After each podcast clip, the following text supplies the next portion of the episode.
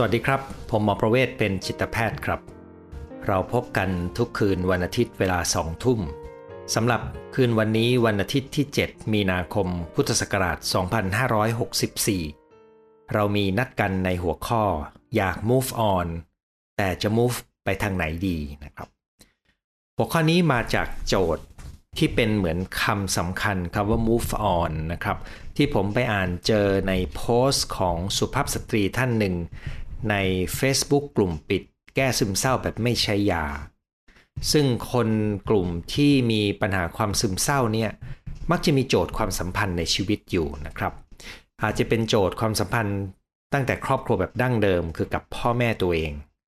ซึ่งก็จะเป็นฐานในการที่เขาจะมีความสัมพันธ์ที่ดีตอนที่เขาโตขึ้นมาดังนั้นเวลาที่มีคำถามว่าอยาก move on เนี่ยสุภาพสตรีท่านนั้นก็ สื่อให้เห็นว่าหลังจากที่มีเรื่องของการแยกคบจบการคบหากันนะครับ ก็กลายเป็นสภาวะที่เธอลุกขึ้นไม่ได้ เดินต่อไม่ได้นะครับเพราะคำว่า move on ก็คือเราเดินหน้าต่อไปนะครับคำนี้จริงๆ เราใช้ในทุกเรื่องของชีวิตได้นะครับ เวลาที่เรามีอะไรเราก็ move on นะครับ แต่พอมีคำนี้ใช้กันเยอะหน่อยหนึ่งในเมืองไทยมักจะมาลงเรื่อง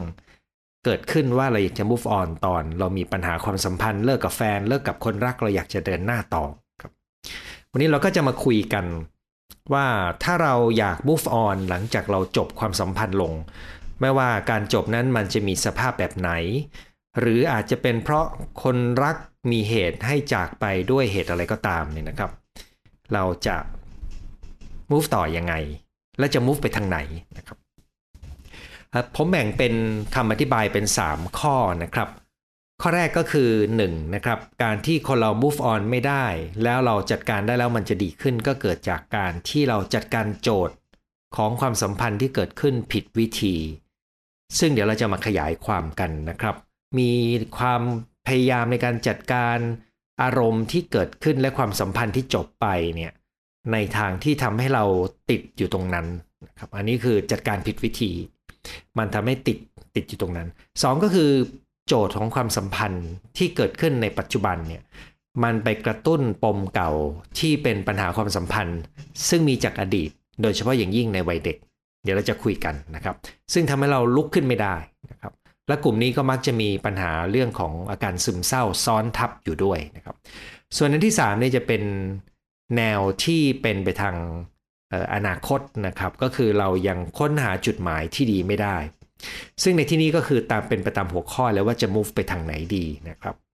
ก็เลยแบ่งเป็น 3 ส่วน ส่วนแรกก็คือเราจัดการโจทย์ปัจจุบันได้ดีเพียงใด ส่วนที่ 2 เราอาจจะมีโจทย์จากอดีตมาซ่อนอยู่โดยเราไม่รู้ตัว และส่วนที่ 3 ก็คือเราจัดการโจทย์อนาคตหรือทิศทางที่เราจะเดินต่อไปได้แบบไม่ชัดเจนเพียงพอนะครับ นี่ก็จะกลายเป็นขอบเขตที่เราจะดูว่าเราจะ move on ต่อยังไงจะไปทางไหนดีนะครับ เรามาเริ่มต้นจากการดูก่อนนะครับว่าในเวลาที่เรามีการจบความสัมพันธ์ลง อะไรที่เป็นวิธีจัดการโจทย์ผิดๆนะครับ ซึ่งถ้าเราเข้าใจแล้วเราจัดการโจทย์ให้ถูก เราก็จะ move on ได้ง่ายขึ้นนะครับผมจะพูดจากวิธีที่ถูก แล้วก็จะแทรก ข้อผิดพลาดที่เจอบ่อยของคนจำนวนหนึ่ง ที่ผมมีโอกาสพูดคุย มีโอกาส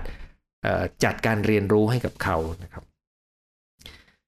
หนึ่งก็คือเรามักจะพยายามไม่อยากจะอยู่กับความรู้สึกเสียใจและความสูญเสียนั้นนะครับซึ่งวิธีการจัดการกับอารมณ์ เวลาที่เราสูญเสีย สิ่งสำคัญในชีวิตไปเไม่ว่าจะเกิดจากอะไรก็ตามย้ำแต่มันเป็นความสูญเสียอย่างหนึ่งครับ เมื่อมนุษย์เรามีความสูญเสียก็แปลว่า มันจะต้องให้เวลาตัวเอง ในการอยู่กับความรู้สึกสูญเสียนั้น อาจจะเป็นความเศร้าเสียใจ อาจจะเป็นการสูญเสียความเชื่อมั่น อาจจะเป็นการรู้สึกผิดกับสิ่งที่อาจจะเคยทำอย่างไม่ถูกต้องนักในความสัมพันธ์ที่ต้องจบลงนะครับ อาจจะรู้สึกโกรธที่ถูกหลอกลวง แต่แกนกลางของมันก็คือการจัดการกับความรู้สึกสูญเสียนะครับ ที่เหลือมันจะเป็นอารมณ์ประกอบอที่เกี่ยวเนื่องกับธรรมชาติของการแยกในกรณีนั้นๆ คนเราเนี่ยพอเราสูญเสียแล้วเราต้องการเวลาสักระยะหนึ่ง จะมากจะน้อยก็ต้องขึ้นอยู่กับระดับความเข้มข้นของความผูกพันที่เกิดขึ้น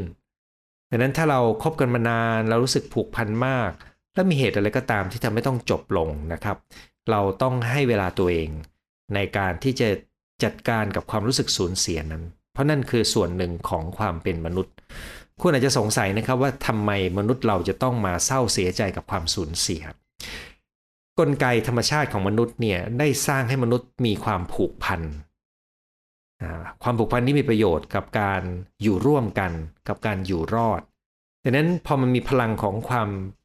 ผูกพันเนี่ยเวลาที่ความผูกพันนั้นถูกตัดลงเนี่ยนะครับสายสัมพันธ์ถูกตัดลง มันจะเป็นความรู้สึกของความสูญเสียขึ้นมา อันนี้ก็คือข้อแรกก็คือให้เวลาตัวเองครับกับความรู้สึกสูญเสีย ความรู้สึกเสียใจในความรู้สึกต่างๆ เรียนรู้ที่จะอยู่กับอารมณ์นั้น และจัดการอารมณ์นั้นให้ถูกวิธี ซึ่งถามว่าจัดการไงให้ถูกวิธีเราพูดคุยกันหลายครั้ง ครั้งนี้ผมจะไม่ขยายความนะครับ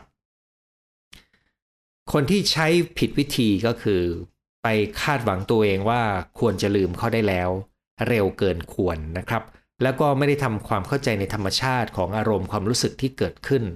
จากความสูญเสียนั้น อันนี้คือข้อหนึ่ง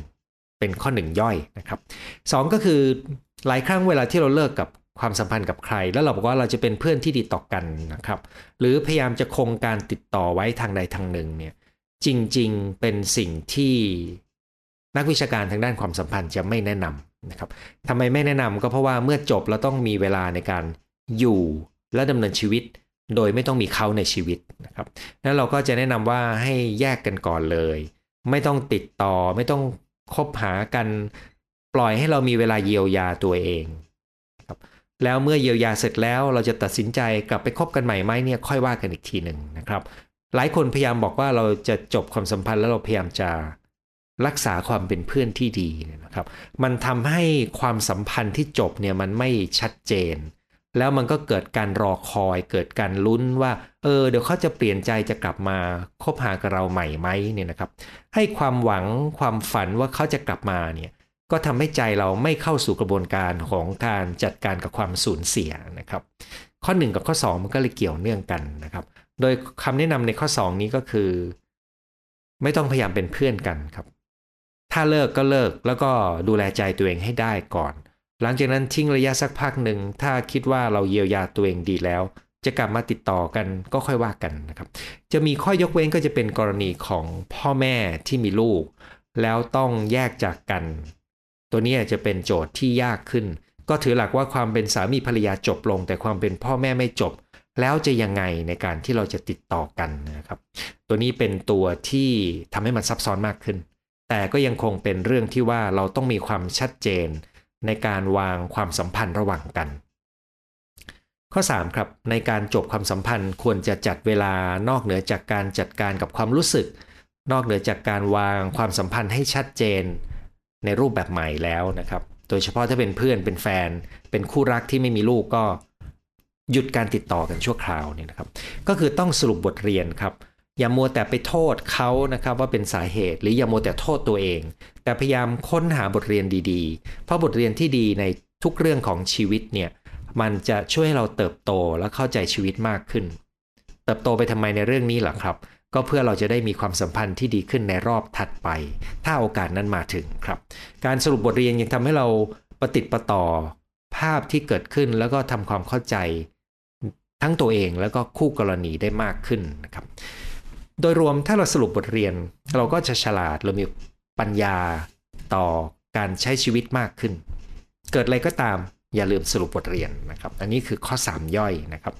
ข้อ 4 ก็คือเวลาที่เราแยกจากความสัมพันธ์เดิมเนี่ยบางครั้งมันจะมีความรู้สึกเหมือนมีอะไรบางส่วนในชีวิตหายไปนะครับ กิจวัตรที่เราเคยมีกับคู่รักของเรา มาวันนี้มันไม่มีใครมาทำกิจกรรมด้วย เราก็อาจจะอยู่ไม่เป็น ก็รีบไปหาอะไรมาทดแทน ด้วยการกระโจนไปหาความสัมพันธ์ใหม่ ซึ่งก็จะนำไปสู่ปัญหาที่ซับซ้อนมากขึ้น เพราะในเวลาเช่นนั้นเรามักจะเลือกคนที่ไม่ได้เหมาะกับเราในระยะยาวนะครับ แล้วก็โดยเฉพาะอย่างยิ่งนะครับ การไปมีเพศสัมพันธ์กันเพื่อที่จะตอบสนองความต้องการทางร่างกาย เพราะเรารู้สึกเหงาเนี่ยก็กลายเป็นสิ่งที่ทำให้เรายิ่งมีความสับสนภายใน เพราะเรายังไม่ได้จัดการความสัมพันธ์และความรู้สึกต่างๆ ให้ดีตั้งแต่ต้นนะครับ การจัดการที่ถูกวิธีในข้อ 5 ก็คือเราจำเป็นที่จะต้องรู้ตัวเอง และจะต้องขอความช่วยเหลือเป็นนะครับ ซึ่งการขอความช่วยเหลือนี้ก็อาจจะหมายถึงการพูดคุยนะครับ อยากคิดเองคนเดียว การขอความช่วยเหลืออาจจะหมายถึงรวมถึงการขอความช่วยเหลือจากคนที่เป็นอาชีพทางด้านการช่วยเหลือก็ได้ หลายคนก็ไปขอความช่วยเหลือจากหมอดูดวงนะครับ มอดูว่าเขามีการอ่านดวงยังไงดวงเรื่องความสัมพันธ์เป็นยังไง ตรงนั้นไม่มีข้อห้ามนะครับ ถ้าจะไปยังไงก็เลือกหมอดูที่เราตรวจสอบแล้วหน่อยหนึ่งละกันนะครับ แล้วก็ข้อ 6 ก็จะกลายเป็นเศษเศษอื่นๆนะครับ เช่นเราจะต้องการการจัดสิ่งแวดล้อม เพื่อสร้างความรู้สึกเหมือนเราอยู่ในบริบทหรืออยู่ในเงื่อนไขชีวิตที่ใหม่ไม่เหมือนเดิม กิจวัตรที่เคยต้องมีกับเขาล่ะจะต้องออกแบบกิจวัตรใหม่ โดย รู้ตัวนะครับ คือเรายังคงจำเป็นที่จะต้องมีความสุขในแต่ละวันเป็น ซึ่งในที่นี้ต้องใช้เวลาในการคิดกับมัน ซึ่งถ้าท่านจัดการตามนี้นะครับ ก็คือจัดการโจทย์ของการแยกจากกันอย่างถูกวิธีเนี่ย ตรงนี้ก็จะเป็นเงื่อนไขกลุ่มที่ 1 ที่จะทำให้เรา move on ได้ง่ายขึ้นนะครับ ถ้าเราจัดการโจทย์ในปัจจุบันที่เกิดขึ้นได้ไม่ดีนะครับ มันมักจะไปกระทบกับปัญหาด้านอื่นของชีวิต เช่น การงานสุขภาพ เพื่อนฝูง แล้วทำให้ปัญหาในชีวิตมันซับซ้อนขึ้น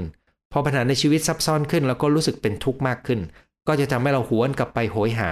ความสัมพันธ์เดิม ซึ่งมันจบลงไปแล้วดังนั้นการจัดการโจทย์ชีวิตในปัจจุบัน แล้วอย่าปล่อยให้มันไปกระทบโจทย์เรื่องอื่นนะครับ อย่าไปกระทบชีวิตด้านอื่นเนี่ยก็จะเป็นการจัดการโจทย์ในปัจจุบันให้ดีนะครับ คราวนี้จริงๆในที่ผมเจอนี่นะครับ คนจำนวนมากถ้าจัดการโจทย์ชีวิตปัจจุบันได้ดีเนี่ยเขาใช้เวลาปรับตัวสักพักหนึ่งนะครับ แล้วก็มักจะเติบโตขึ้นด้วยความมีปัญญามากขึ้นในเรื่องความสัมพันธ์ บางรายก็จะมีความระวัดระมัดระวังได้ดีขึ้นนะครับ แต่มีกลุ่มที่สองที่เป็นสาเหตุว่า การเลิกความสัมพันธ์นั้นมันอาจจะไปกระตุ้นปมเก่านะครับ กระตุ้นปมเก่าในความสัมพันธ์ที่เคยมีกับบุคคลสำคัญในชีวิต ซึ่งก็คือในที่นี้มักจะเป็นความสัมพันธ์ที่สมัยที่เรายังเป็นเด็กเรามีความสัมพันธ์ที่เป็นปมกับพ่อแม่นะครับ ผมจะยกตัวอย่างนะครับ เวลาที่เราเลิกกับแฟนหรือคนรักเนี่ยมันอาจจะกระตุ้นความรู้สึกมาเราถูกปฏิเสธ เหมือนเราไม่ได้มีคุณค่าสำหรับเขา ถูกทอดทิ้ง ไม่ให้ความสำคัญ ไม่ได้รับความรัก ซึ่งไอ้ตัวนี้เนี่ยโดย โจทย์ปัจจุบันเนี่ยนะครับ ก็มีได้ในคนทั่ว ๆ ไป แต่ในคนที่มีปมเก่า เวลาที่เลิกกับคนรักเนี่ยในปัจจุบันนะครับ มันจะไปกระตุ้นปมจากอดีตขึ้นมานะครับ ซึ่งนั่นก็คือเราก็จะรู้สึกแย่กับความรู้สึกเหมือนถูกปฏิเสธ ไม่มีคุณค่า แล้วก็จมดิ่งลงไปกับความรู้สึกที่ว่าตัวตนเราไม่มีคุณค่านะครับ โจทย์มันจึงมี 2 ชั้นซ้อนกัน คือโจทย์ปัจจุบันก็เรื่องหนึ่งละ โจทย์จากอดีตซึ่งมาทันทีที่ปมจากอดีตถูกกระตุ้นนะครับ มันจะเหมือนกับฟื้นคืนชีพขึ้นมาครับ พลังของความรู้สึกและอารมณ์ต่างๆ ที่เกิดจากความรู้สึกว่าไม่เป็นที่รักไม่มีคุณค่าน้อยเนื้อต่ำใจ กังวลว่าจะถูกทอดทิ้ง อยู่ด้วยตัวเองไม่ได้นี่นะครับ มันจะขึ้นมา แล้วในระยะเวลานั้น ทันทีที่มันตุกปลุกขึ้นมาเนี่ย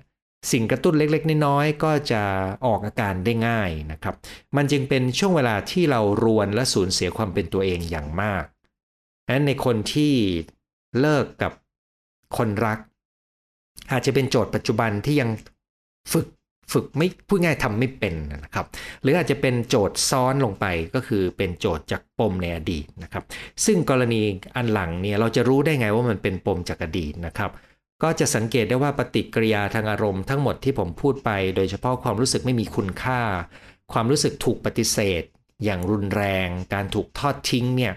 มันจะมีปฏิกิริยาทางอารมณ์ที่รุนแรง แล้วก็เราอาจจะรู้สึกได้ถึงความคุ้นเคยของอารมณ์นี้ เนื่องจากมันเป็นเรื่องเก่าที่เคยเกิดขึ้นนะครับ ถ้าเรามีความตระหนักรู้ในตัวเอง เราก็จะเรียกว่าถอยกลับไปเห็นความสัมพันธ์ที่คล้ายกัน แต่ว่าเราอาจจะยังไม่รู้วิธีจัดการนะครับ เพราะว่าคนส่วนใหญ่มักจะไม่รู้วิธีจัดการจากเรื่องปมค้างใจ เนื่องจากมันเป็นเหตุการณ์ที่จบไปแล้ว แล้วเราก็คิดว่ามันจบไปแล้วด้วยเราควรจะเดินหน้าต่อนะครับ แต่ที่เราเดินหน้าต่อไม่ได้ก็เพราะเรายังไม่ได้จัดการปมนั้นอย่างถูกต้อง กระบวนการจัดการมันก็มีของมันอย่างที่เราคุยคุยกันหลายครั้งนะครับ แต่ประเด็นตอนนี้ก็คือการที่เรา move on ไม่ได้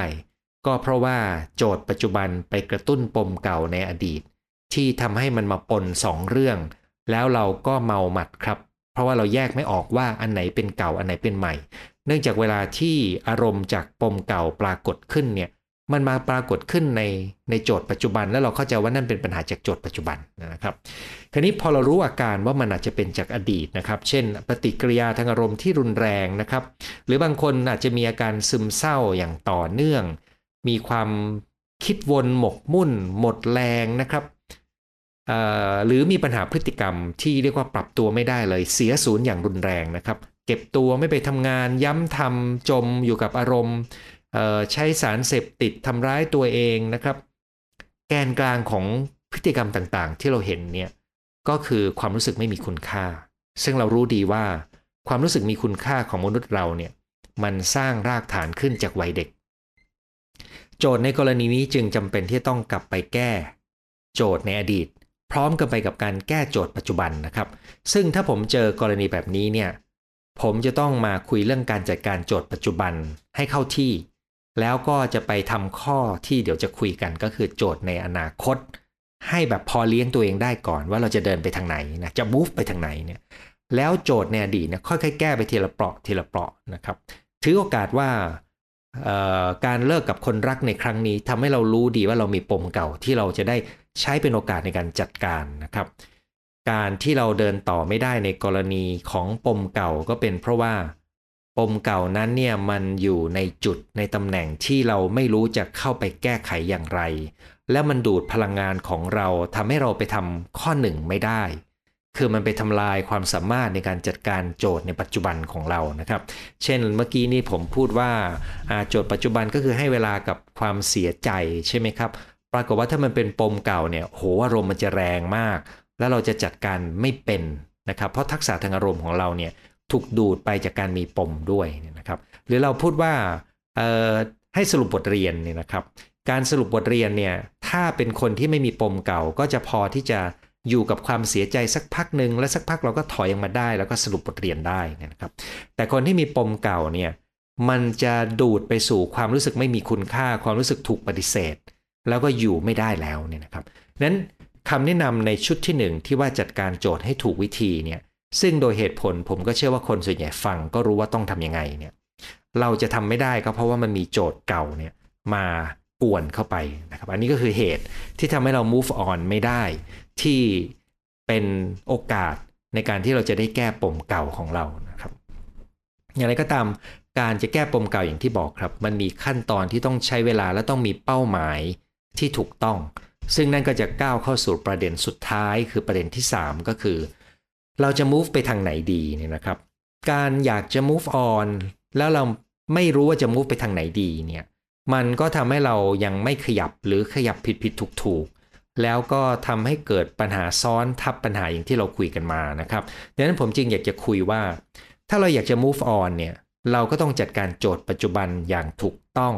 สังเกตดูว่าเรามีโจทย์จากอดีตก็คือปมเก่าในเรื่องความสัมพันธ์ และปฏิกิริยาทางอารมณ์ กับความสูญเสียยังไงนะครับ แล้วข้อ 3 ก็คือเราต้องชัดว่าเราจะ move ไปทางไหนนะครับ ซึ่งการจะ move ไปทางไหนเนี่ย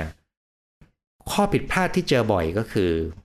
เราคุ้นกับการมีชีวิตที่ต้องอยู่ร่วมกันกับคนอื่น คือมีคู่รักครับ เวลาที่เราสูญเสียคู่รักไปเนี่ยเราอยู่ด้วยตัวเองไม่เป็น แล้วเราก็อาจจะคิด วนเวียนผิดพลาดตั้งแต่การจัดการข้อ 1 และข้อ 2 อย่างที่เราคุยกันไปนะครับ แต่การจัดการข้อ 3 ที่ดีเนี่ยมันจะเป็นเหมือนหลักให้เราพอที่จะยืนได้ ซื้อเวลาให้เราหายงง ซื้อเวลาให้เราจัดการกับอารมณ์ที่เกิดขึ้นได้ดีขึ้นดังนั้นผมก็เลยมีหลักคิดง่าย ๆ ว่าทุก ๆ ครั้งที่คุณต้องการหาจุดหมายเนี่ยจุดหมายมันมีได้หลายระดับนะครับ ถ้าไม่รู้อะไรเลยทำอะไรไม่ถูก จุดหมายขั้นต้นก็คือ ให้คงกิจวัตรที่เป็นสิ่งดีๆ ในชีวิตไว้นะครับ จุดหมายนี้ก็หมายถึงเรื่องของการกินการนอนการออกกำลังกาย การมีความสุขอย่างง่าย การเจอแสงแดดการมีเพื่อนฝูงเนี่ยนะครับ คงสิ่งนี้ไว้ก่อน เพราะมันเป็นฐานที่มั่นของชีวิตเรานะครับ ถือเป็นจดหมายได้เลยครับ ถ้าคุณไม่รู้ว่าสถานการณ์ชีวิตนี้จะทำอะไรดี ตั้งตัวนี้ไว้ก่อนเลยนะครับ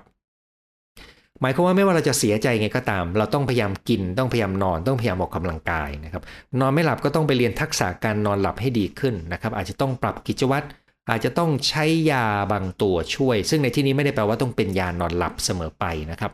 มีสารอาหารเสริมมีฮอร์โมนที่กินช่วยในการนอนได้ ถ้าจำเป็นนะครับ นี่เป็นเป้าหมายขั้นที่หนึ่งที่ต้องทำเสมอไม่ว่าจะเกิดอะไรขึ้นในชีวิตของเรานะครับสองคือเราจะต้องเริ่มออกแบบ เป้าหมายชีวิตที่เรายังคงสามารถเลี้ยงชีพและยังชีพได้ในแบบเดิม แต่จะต้องออกแบบให้เหมาะสมในลักษณะที่เราอยู่คนเดียวนะครับซึ่งการออกแบบตัวนี้เนี่ยมันจะมีความไม่เคยชิน มันจะมีความโหยหาบางอย่างเกิดขึ้น โดยเฉพาะถ้าความสัมพันธ์เดิมนั้น มันมีประสบการณ์ดีๆอยู่หลายส่วนเนี่ยตัวนี้ก็จะทำให้เราปรับตัวได้ยากนะครับ อาจจะต้องคิดถึงตัวช่วยนะครับ ซึ่งตัวช่วยในที่นี้ควรจะเป็นเพื่อนนะครับ ไม่ใช่ตัวช่วยที่จะหาแฟนใหม่ เพราะหลักคิดง่ายๆ ก็คืออย่าพิ่งรีบมีแฟนใหม่ เมื่อเราเลิกกับแฟนเก่านะครับ อันนี้ก็พูดไปแล้วเหมือนกันว่า เพราะสภาวะจิตใจของเราตอนที่เราเลิกกับแฟนคนหนึ่งเนี่ย มันจะเกิดปฏิกิริยาหลายอย่างทั้งสิ่งที่เป็นเรื่องที่ผมพูดในข้อหนึ่งกับปมเก่าด้วยเนี่ย ถ้าเราไปคว้าใครก็ได้เข้ามา หรือเรามีแนวโน้มจะตัดสินใจผิดพลาด แล้วก็ดึงตัวเองเข้าไปอยู่ในความสัมพันธ์ใหม่เนี่ย มันจะทำให้โจทย์มันซ้อนทับเข้าไปเป็นโจทย์ข้อที่ 3 ได้เลย คือโจทย์เราจัดการปัจจุบันก็ไม่ดี เราอาจจะมีปมเก่าในอดีตด้วย แล้วเรายังกระโดดพยายามมองหาคนใหม่ โดยหวังว่าเขาจะเป็นเป้าหมาย เพื่อให้เรา move on ต่อได้นี่นะครับ ตัวนี้คือผิดซ้อนทั้ง 3 ประเด็นเนี่ย อันนี้จะแก้ยากมากนะครับ ส่วนการที่เราจะออกแบบชีวิตให้เราอยู่เองได้ด้วยตัวเอง แล้วก็มีเพื่อนฝูงมีสังคมเนี่ยตรงนี้ก็จะประกอบไปด้วยเรื่องของวิถีชีวิตปกตินะครับ อย่างที่บอกไว้คือกินนอนออกกำลังกายเป็นต้นเนี่ยไปสู่เรื่องของการเลี้ยงชีพ การงาน สังคมนะครับ แล้วก็เป็นเวลาที่เราจะต้องจัดเวลาทบทวน อยู่กับตัวเองมากขึ้นตาม หลักการชุดที่หนึ่งที่พูดไปแล้วเนี่ยนะครับ เมื่อเราทำได้ดีและนานเพียงพอเนี่ย เวลาจะช่วยเยียวยา รักษาจิตใจ และความรู้สึก และจะเพิ่มพูนปัญญาจากประสบการณ์ที่เกิดขึ้นให้กับเรานะครับ เมื่อนั้นแหละครับเราถึงจะพร้อมจะก้าวต่อ ในเป้าหมายที่เราพร้อมที่จะเปิดรับคน เข้ามาเป็นคู่ชีวิตได้ ถ้ามีผ่านเข้ามาที่ดีพอนะครับ ซึ่งการที่เราจะจัดการในข้อขั้นนี้ได้นี่นะครับ ต้องใจเย็นๆนะครับ ใจเย็นๆก็คือตั้งหลักให้ได้ก่อนในวิถีชีวิต พื้นฐานออกแบบชีวิตที่อยู่ด้วยตัวเองได้ และยืนได้ด้วยตัวเองก่อน แล้วค่อยมีความพร้อมในการเปิดรับ ซึ่งเราจะรู้ไงว่าเราพร้อมในการเปิดรับนะครับ เราก็ต้องย้อนกลับไปดูชุดที่ 1 ว่าเราจัดการดีแค่ไหนนะครับ เราสรุปบทเรียนหรือยัง กลับไปดูชุดที่ 2 ว่าเรามีปมเก่าที่เป็นตัวดูดตัวเรา แล้วก็เป็นตัว กระตุ้นความรู้สึกไม่มีคุณค่าที่รุนแรงหรือเปล่านะครับถ้ามีเราต้องเยียวยาตรงนั้น เราถึงจะสามารถมีความพร้อมที่จะมีความสัมพันธ์ที่ดีกับคนใหม่ได้นี่นะครับนั้นในข้อ 3 ที่พูดว่าจะ move ไปทางไหนนี่นะครับ ก็ต้องมีเป้าหมาย ซึ่งเป้าหมายนี้ก็แบ่งง่ายๆ เป็น 3 บันได 3 ขั้นนะครับ ในบันไดขั้นที่ 3 ว่าเราพร้อมจะในการมีคนใหม่แล้วหรือยังเนี่ย จะขึ้นอยู่กับการจัดการทั้งหมดที่เราคุยมานะครับ เพราะไม่เช่นนั้นถ้าเราไม่ได้จัดการเรื่องราวทั้งหมดที่คุยกันมาวันนี้เนี่ยนะครับ เราก็อาจจะยังมีความไม่พร้อมที่จะเลือกคนที่มีความเหมาะสม แล้วก็มีเวลาที่จะดูทำความรู้จักกัน ก่อนที่จะตัดสินใจในการคบหาให้ลึกซึ้งขึ้นเป็นลำดับนะครับ อันนี้ก็คือขั้นที่ 3 คือการมี จุดหมายในการก้าวเดินอย่างค่อยเป็นค่อยไปนะครับ ย้อนกลับมาในข้อนี้อีกนิดหนึ่งนะครับว่า ถ้าท่านพบว่าท่านไม่สามารถอยู่ได้ด้วยตัวเอง จะด้วยอะไรก็แล้วแต่ เรื่องนี้มักจะมีโจทย์อื่นซ้อนอยู่ข้างใต้เสมอนะครับดังนั้นเวลาที่เรามีโจทย์ชีวิตเรื่องหนึ่ง แล้วเราพบว่าเราจัดการได้ไม่จบสักทีหนึ่งทั้งที่เราก็คิดว่าเราก็คิดได้ดีแล้วจัดการได้ดีแล้วนะครับ แต่ถ้ามันยังกวนใจอยู่ชีวิตยังเดินไม่ได้นะครับ การมีคนในการช่วยมองโจทย์ว่าตกลงโจทย์มันคืออะไรกันแน่เนี่ยนะครับ ตรงนั้นจะทำให้เราค้นหาสิ่งที่ไม่ใช่แค่ปมค้างใจครับ มันอาจจะเป็นเรื่องอื่นในชีวิตที่เราจัดการได้ไม่ดีก็ได้ ผมจะยกตัวอย่างนะครับเอ่ออันนี้คิดสดเลยก็คือ สมมติว่าเราเลิกกับคนรักและแฟนหรือแฟนเนี่ยไป แล้วเราก็จัดการตามข้อหนึ่งเรียบร้อยชุดที่1นนะครับเราก็ค่อยๆ ฟื้นฟูชีวิตนะครับ กลับคืนมาสรุปบทเรียนนะครับ ให้เวลาตัวเองนะครับ แล้วก็เราก็เคลียร์ปมเก่า พยายามจะจัดการเนี่ยเราก็พบว่าเอ๊ะทำไมเรายังเดินหน้าต่อได้ไม่ค่อยดีเนี่ยบางครั้งมันอาจจะเกิดจากการผูกเรื่องนี้เข้ากับเรื่องอื่นก็ได้ เช่น ถ้าเราเคยมีความสัมพันธ์กับคนรักเก่า แล้วมันเกี่ยวข้องกับเรื่องงานนะครับ แล้วเส้นทางการงานของเราเนี่ยมันยังไปวนเวียนอยู่กับคนรักเก่า ตรงนี้ก็กลายเป็นมันมีโจทย์ซ้อนสองเรื่องเข้ามาปนนะครับ หรือถ้าเดิมเรามีภาวะพึ่งพิงทางการเงินกับคนรักเก่า แล้วก็การแยกกันทำให้ภาวะทางการเงินของเราไม่มีความมั่นคง มันก็ทำให้การยืนของเรายืนได้ยาก พอยืนได้ยากถ้าไม่เผลอถ้าไม่จัดการดีๆ เราก็จะเผลอไปคิดถึงความสัมพันธ์ที่ครั้งหนึ่งมันดีกว่านี้นะครับ มันก็จะทำให้เราไม่ ไม่เดินต่อ เนื่องจากเรายังไปวนเวียนอยากจะให้ความรักกลับคืนมา อันนี้คือโจทย์ที่เป็นปัจจุบันทั้งคู่ แต่มันมีมากกว่าหนึ่งเรื่อง จากเรื่องความสัมพันธ์จริงๆมันมีอาจจะมีเรื่องอื่นด้วยนะครับ ซึ่งจะแตกต่างจากกรณีที่2นะครับกรณีที่ 2 คือโจทย์ปัจจุบันไปกระตุ้นปมเก่า ซึ่งเป็นปัญหาในอดีตเข้ามาปนนะครับส่วนกรณีที่ 3 ที่เราคุยกันก็คือถ้าเราเดินต่อไม่ได้จุดหมายไม่ชัดเนี่ยนะครับอาจจะเป็นไปได้ว่า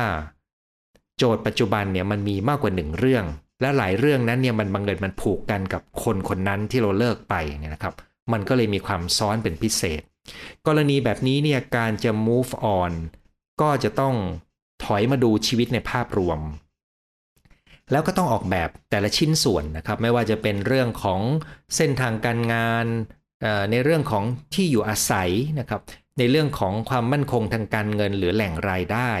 ที่จะเลี้ยงชีพได้เนี่ย สิ่งเหล่านี้ล้วนแล้วแต่เป็นโจทย์ที่อาจจะเกิดขึ้นจากการ